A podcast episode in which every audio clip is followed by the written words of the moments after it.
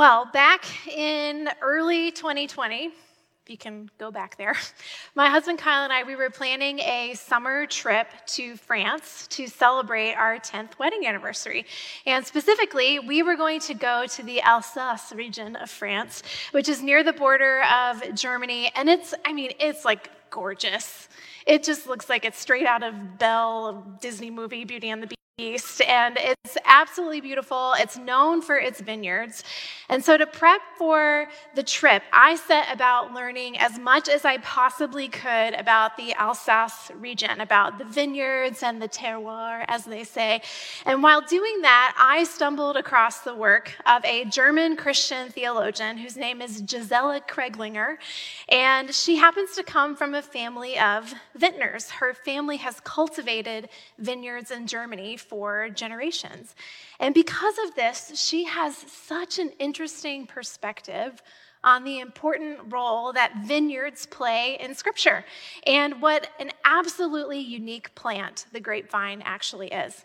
She writes this Of all the plants that serve as a source of food, the grapevine, like no other, can grow and be productive in the most adverse agricultural contexts it thrives in stony soils and on the steepest hills, and is most productive in places where little else can be grown. I hope you caught that. Grapevines thrive in adversity, in stony soil, on steep hills. They are most productive where little else can be grown. Instead of a week in France that summer, uh, Kyle and I ended up spending a long weekend at a cabin in Pepin, Wisconsin. Uh, it was lovely, but not the same.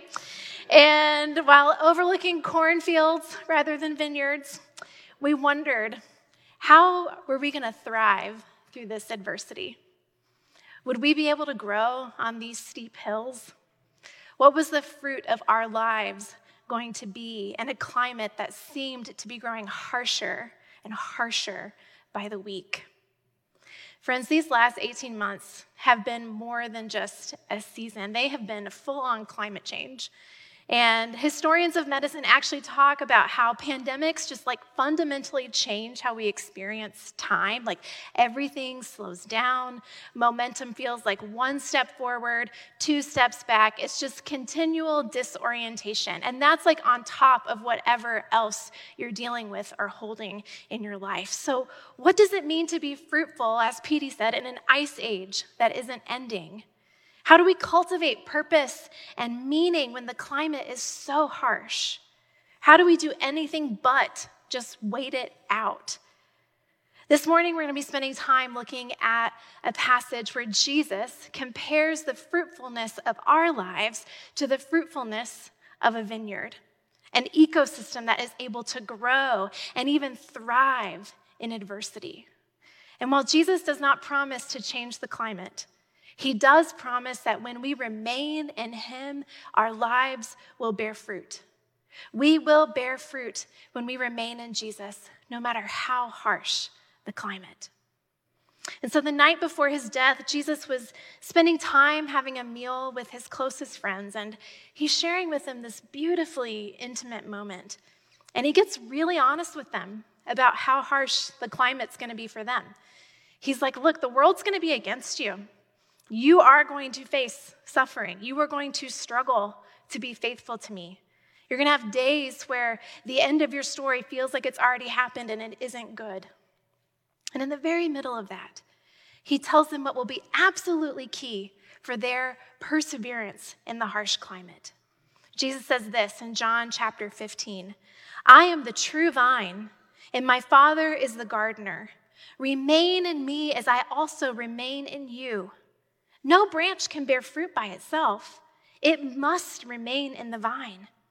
Neither can you bear fruit unless you remain in me. I am the vine, you are the branches. If you remain in me and I in you, you will bear much fruit. For apart from me, you can do nothing. So, how do we make it through the harsh climate? Well, Jesus says we're going to do it the same way a great branch has to stay connected to its life source in the vine. You must remain in me. Now, in English, that word remain sounds a little bit like passive, like freeze, don't move. But in Greek, which is the original language of Jesus' words here that we have, that word remain is like way more active. Remain is translated from this Greek word meno, and meno means to like stay with someone or stay somewhere. And it's like an idea like commitment, like the way a family is like. We're a family that sticks together, we stay together. That's the idea behind this word meno. And so, because it kind of has this relational tone to it, meno gets used in Greek a lot to talk about where you live. So earlier in John, when the disciples are first meeting Jesus, they use this word meno when they go to him and they ask him, Teacher, where are you staying? Where do you live? And so in English, our translations of John 15, sometimes that word meno or remain is translated in this beautiful word abide. Abide in me. Live in me. Stay with me. This is no passive waiting it out. Instead, Jesus is calling his friends to actively make their home with him.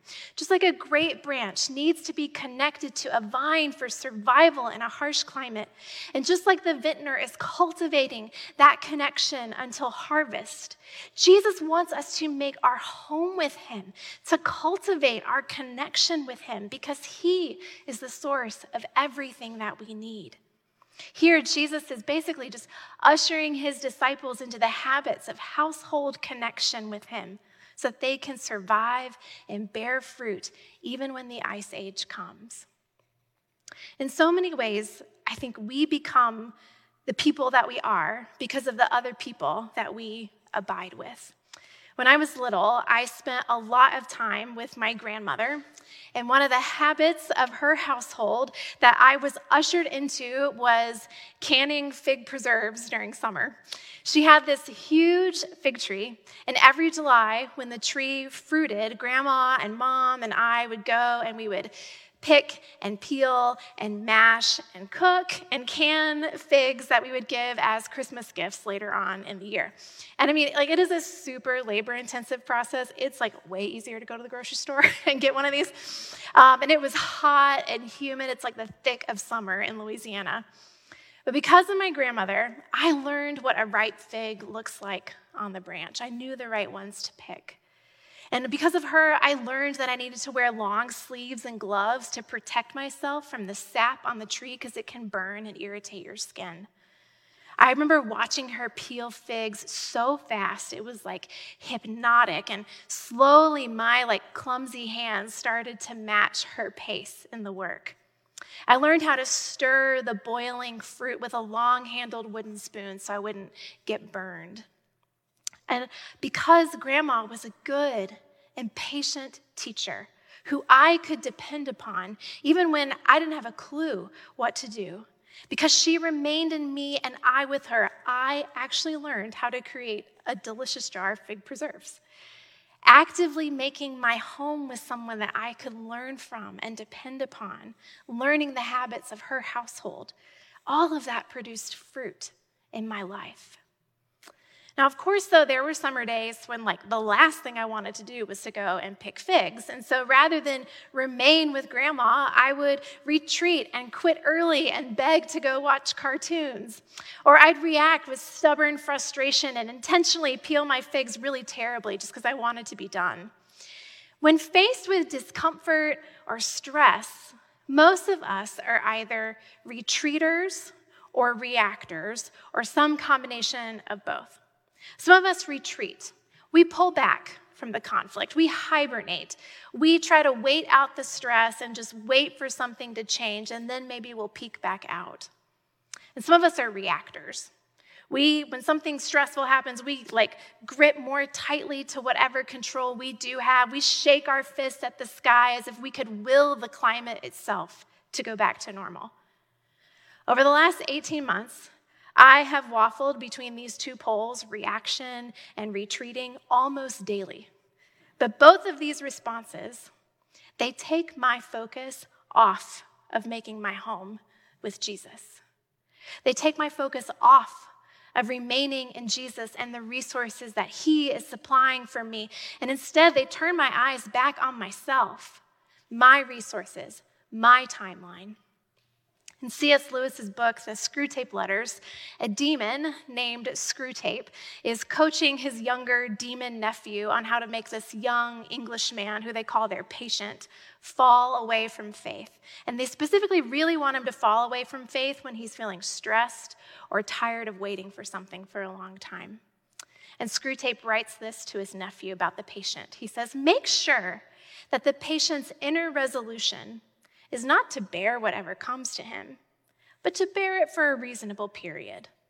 And let the reasonable period be shorter than the trial is likely to last. Why is this effective? Screwtape goes on. The point is to keep him feeling that he has something other than the enemy, which is God in this case. The point is to keep him feeling that he has something other than the enemy and the courage the enemy supplies to fall back on. Basically, Screwtape is like keep the patient hooked in that retreat reaction loop because as long as he's there, he'll be relying on something other than God. He'll be relying on his own resources, his own control, his own timeline.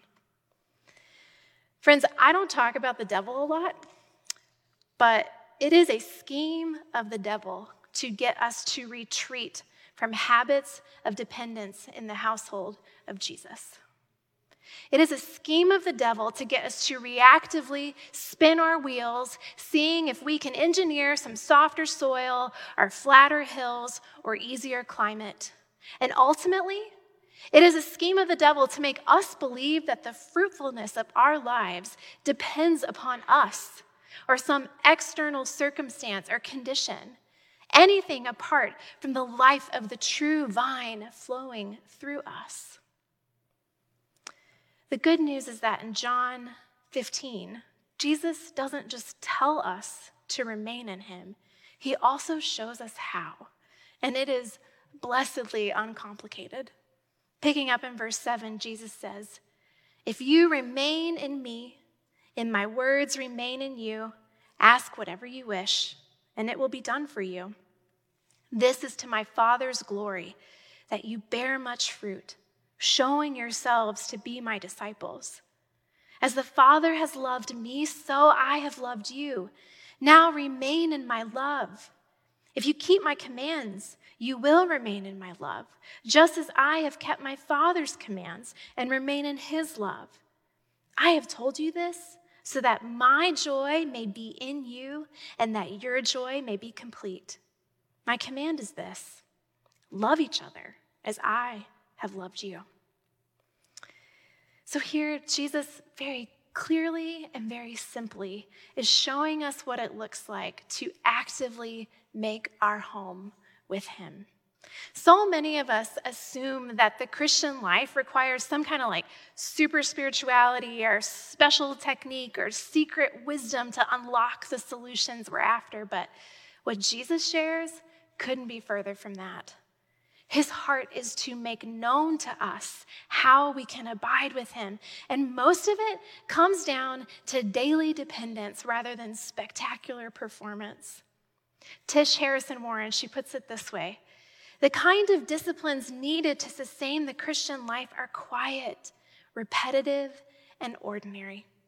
I often want to skip the boring daily stuff to get to the thrill of an edgy faith, but it's in the dailiness of it the making the bed, the doing the dishes, the praying for our enemies, the reading the Bible, the quiet, the small, that God's transformation takes root and grows. So, how can we make our home with Jesus? Well, first, we can converse with him. We converse with Jesus. Jesus says, If my words remain in you, ask whatever you wish. Quite simply, Jesus is just referring to prayer and reading scripture. Prayer is when we talk to God and come to Him with honesty about the desires and the needs of our hearts and where we're at. And scripture is where we take God's word into us. One is speaking, one is listening, and both are essential ways that we have conversation and make our home with Jesus. Now, when Jesus says, ask whatever you wish, I do not want you to imagine some kind of like mall Santa Claus or genie in a bottle. That's not the kind of conversation he has in mind. But if we remember that Jesus is wanting us to think about life in a household, like life around a table, we can imagine it more the way that conversation plays out between friends that are lingering over the remnants of dinner. By that point, you're not having the light conversation anymore, but things have shifted to that more authentic question of how are you really doing? It's in that context of intimacy and knowing that whenever we come to Jesus with whatever we wish in prayer, the reality is, is that those wishes have already been deeply shaped by the fact that Jesus' words are remaining in us. In conversation with God's word, our truest wishes are revealed and redefined. And so what we want becomes shaped by what we by what Jesus wants for us and the character of his words and his love that's the kind of conversation with Jesus that sustains us. And so if you're feeling like you need to like press like a reset button on your habits of prayer or scripture reading, there's probably like as many methods to doing that as there are people watching this right now or people in this room. But I have just one small suggestion for you. Try going through the prayers that are in scripture itself. In God's word to us, God has put words that we can use back to Him. You can start with the Psalms, or you can go through the prayers of Jesus in the Gospels. But sometimes when our words are hard to find, using the words of those that have gone before us can really unlock the conversation with Jesus that we most need to have. And when we pray with Scripture, we're also tuning our ears for what God might be saying back to us. So, going back to John 15, Jesus wants to have conversation with us, but it's more than that. There are other people living in the household too. And part of how we learn to make our home with Jesus is by loving in community. Again, Jesus isn't vague. He says, You want to remain in me? Obey my commands. My command is that you love one another. I hate to break it to you, but every time in this passage when Jesus says you in Greek, He's actually saying y'all. He's saying y'all are the branch. Y'all remain in my love. Y'all keep my commandments. Y'all ask for whatever you need. You knew there was a reason God was sending all these southern pastors up here. Every single thing Jesus talks about here, it's in the plural, y'all. Making our home with Jesus' friends is a community endeavor.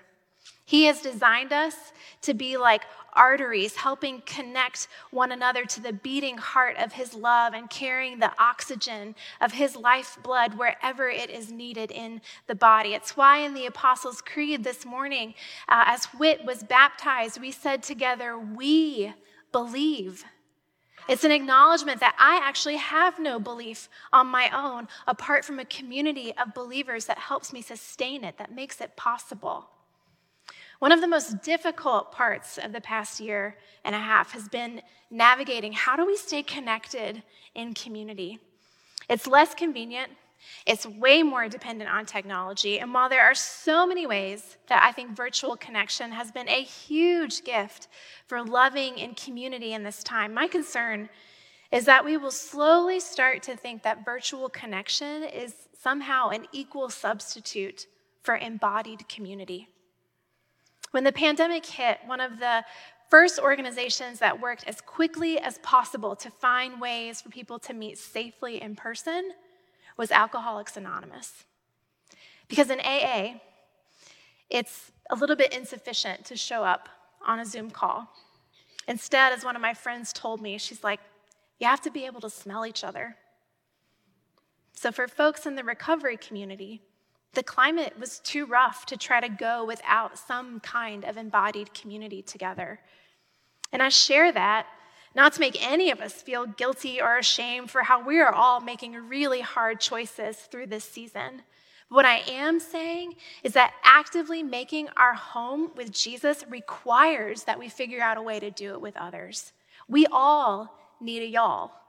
And that may take a little more creativity right now, and it may be way less convenient than we'd like. You may need to lay down some of your preferences to prioritize community with those that are more vulnerable. You may need to consistently show up on a Zoom call week in and week out, all the while longing for the day when you can reunite in person. But however you do it, community is precisely the thing that we must not give up right now. Loving one another well, beyond convenience, with intentionality. It's a complete non negotiable for how we learn to make our home with Jesus. And ultimately, we make our home with Jesus by learning from how he makes his home with us. You can learn how to make your home with Jesus by learning how he is making his home with you. From the very beginning, the Gospel of John says that Jesus came to dwell among us, to enter into our human frailty and brokenness so that we may be restored to right relationship with God and one another. And John in the Gospel shows us over and over again that the reason we're invited to make our home with Jesus is that he's already invited himself over. He is the true vine that has grown and wrapped its way around all of our broken branches, and He will not let us go. This changes everything. This means that when you feel that temptation to react in control, you can look to Jesus. And you can remember the way that he prayed to his father the night that he was dying, and he said, Father, not my will, but yours. It means that when you feel that temptation to retreat and shrink back from the demands and the inconvenience of love and community, you can remember how Jesus looked at the incredible anguish of the cross and he said, It is so worth it. It means that when you feel like this pandemic climate is just way too harsh and the hills are too steep for any fruit to grow in your life, you can remember that the fruitfulness of Christ's life reached its peak on the hill of crucifixion. The last place that anyone imagined anything fruitful to possibly happen. It is from there that life flows to us. It means that when we're exhausted from the constant disorientation of this time, we have a hope in the one who, after three days, rose from the dead and promises that absolutely nothing will separate us from an everlasting home with him. This is how we learn from the one who makes his home with us. He is the one we are connected to. He is the one who breaks through that retreat reaction cycle because he has come to remain with us. When I was staying at that cabin in Pepin, I was praying one day and actually had this like very distinct image of Jesus inviting me in from the cold into a warm home and he was preparing a meal for me and he was saying, "Make your home in my love, Emily." Amidst all the questions the disorientation, the confusion, the frankly unfathomable waiting that lies ahead for us. This is actually the climate where Jesus is making his home with us, inviting us to sit down at the table and have a conversation, inviting us to love the other people that we find at the table with us, to learn the habits of his household, because with him, we have everything we need to bear fruit. Would you pray with me? Lord Jesus Christ, you have told us to remain in you, and Lord, you've also shown us how. And it starts with you determining to be the God that chooses to remain with us.